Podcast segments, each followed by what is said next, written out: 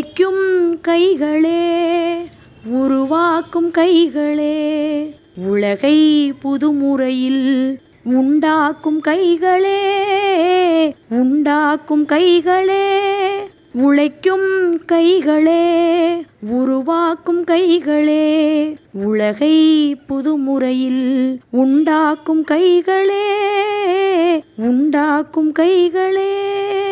ஆற்று நீரை தேக்கி வைத்து அணைகள் கட்டும் கைகளே. ஆண்கள் பெண்கள் மானம் காக்க ஆடை தந்த கைகளே. சேற்றில் ஓடி நாற்று நட்டு களையெடுக்கும் கைகளே. செக்கவானம் போல என்றும் சிவந்து நிற்கும் கைகள் எங்கள் கைகளே. உழைக்கும் கைகளே. உருவாக்கும் கைகளே உலகை புதுமுறையில் உண்டாக்கும் கைகளே உண்டாக்கும் கைகளே.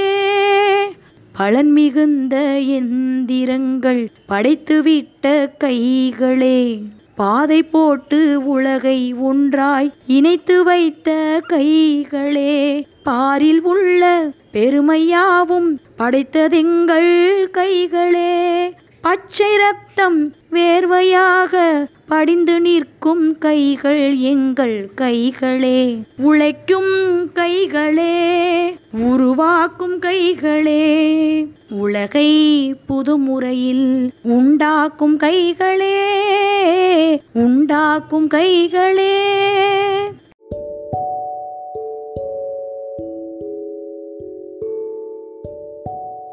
அனைவருக்கும் வணக்கம். எதிர்காலத்தை பற்றி திட்டமிட தவறினால் வாழ்வில் எதிலும் வெற்றி பெற முடியாது என்பதை விளக்க ஒரு சிறுகதை இது ஒரு உண்மை நிகழ்ச்சி. நோக்கியா கைபேசி நிறுவனத்தை மைக்ரோசாஃப்ட் நிறுவனம் மிக குறைந்த விலைக்கு வாங்கியது. அப்பொழுது நடந்த செய்தியாளர் சந்திப்பில் நோக்கியா நிறுவனத்தின் தலைமை நிர்வாக அதிகாரி ஸ்டீவ் பால்மர் அவருடைய உரையை நிறைவு செய்யும்போது கூறிய வார்த்தைகள். நாங்கள் எந்த தவறும் செய்யவில்லை. ஆனால் தோற்றுவிட்டோம். இந்த வார்த்தைகளை கூறும்போது அவர் மட்டுமல்ல அவருடைய மொத்த நிர்வாக குழுவும் கண்ணீர் விட்டு அழுதுவிட்டனர். நோக்கியா ஒரு உலக புகழ்பெற்ற மரியாதைக்குரிய நிறுவனம்.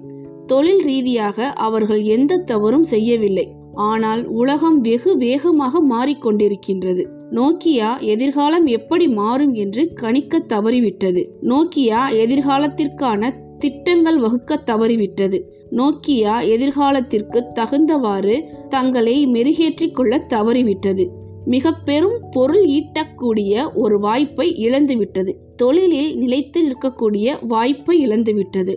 நோக்கியாவின் கதையிலிருந்து நாம் கற்றுக்கொள்ள வேண்டிய பாடங்கள். நீங்கள் காலத்திற்கு தகுந்தாற்போல் உங்களையும் உங்கள் தொழிலையும் மெருகேற்றாவிட்டால் போட்டியிலிருந்து தகுதி நீக்கம் செய்யப்படுவீர்கள். நீங்கள் புதிய விஷயங்களை கற்றுக்கொள்ள விரும்பவில்லை என்றால் உங்கள் எண்ணங்களும் மன நிலைமையும் கால ஓட்டத்திற்கு தகுந்தவாறு விரைவாக ஓட முடியாவிட்டால் உங்கள் நேரம் முடிந்துவிடும். ஒரு மனிதன் புதிது புதிதாக கற்றுக்கொள்ளும் வரை வெற்றிகரமாக இருக்கின்றான். அனைத்தையும் நான் கற்றுக்கொண்டு விட்டேன். எனக்கு எல்லாம் தெரியும் என்ற எண்ணம் வந்துவிட்டால் அவன் தோல்வி ஆரம்பம் என்று அர்த்தம். இதைத்தான் வள்ளுவ பெருந்தகையும் வருமுன்னர் காவாதான் வாழ்க்கை எரிமுன்னர் வைத்தூறு போல கெடும் என்கின்றார். புதுமைகள் காண முயலுபவன் வாழ்வு வெற்றியால் மேம்படும். தொலைநோக்கு சிந்தனை உள்ளவர் வாழ்வில் தொல்லைகள் நீங்கிடும். நன்றி.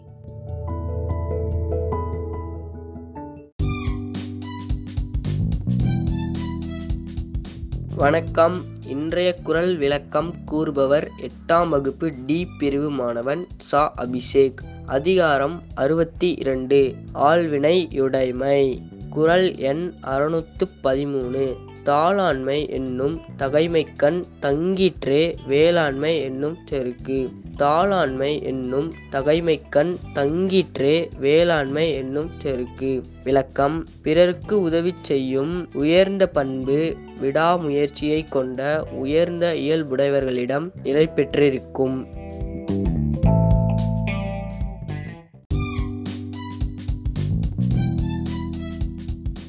வணக்கம்.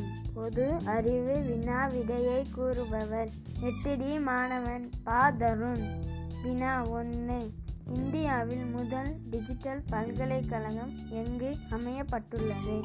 இந்தியாவில் முதல் டிஜிட்டல் பல்கலைக்கழகம் எங்கு அமையப்பட்டுள்ளது? விடை திருவனந்தபுரம்.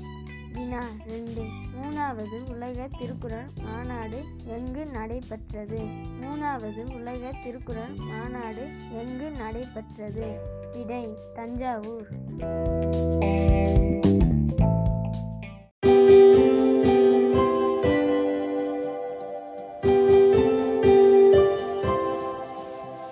இன்று பிறந்தநாள் காணும் மாணவ மாணவிகள் நா. சாய் விக்னேஷ் ஒன்றாம் வகுப்பு சே. தீபிகா ஸ்ரீ இரண்டாம் வகுப்பு சு. வர்ஷினி மூன்றாம் வகுப்பு ர. ஜானகிராமன் ஏழாம் வகுப்பு.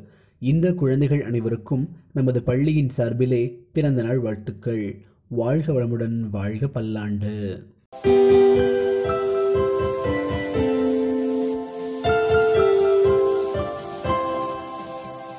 நல்லது நடக்கட்டும் நானிலம் சிறக்கட்டும். நாளை வேறொரு தொகுப்போடு சந்திப்போம். நன்றி.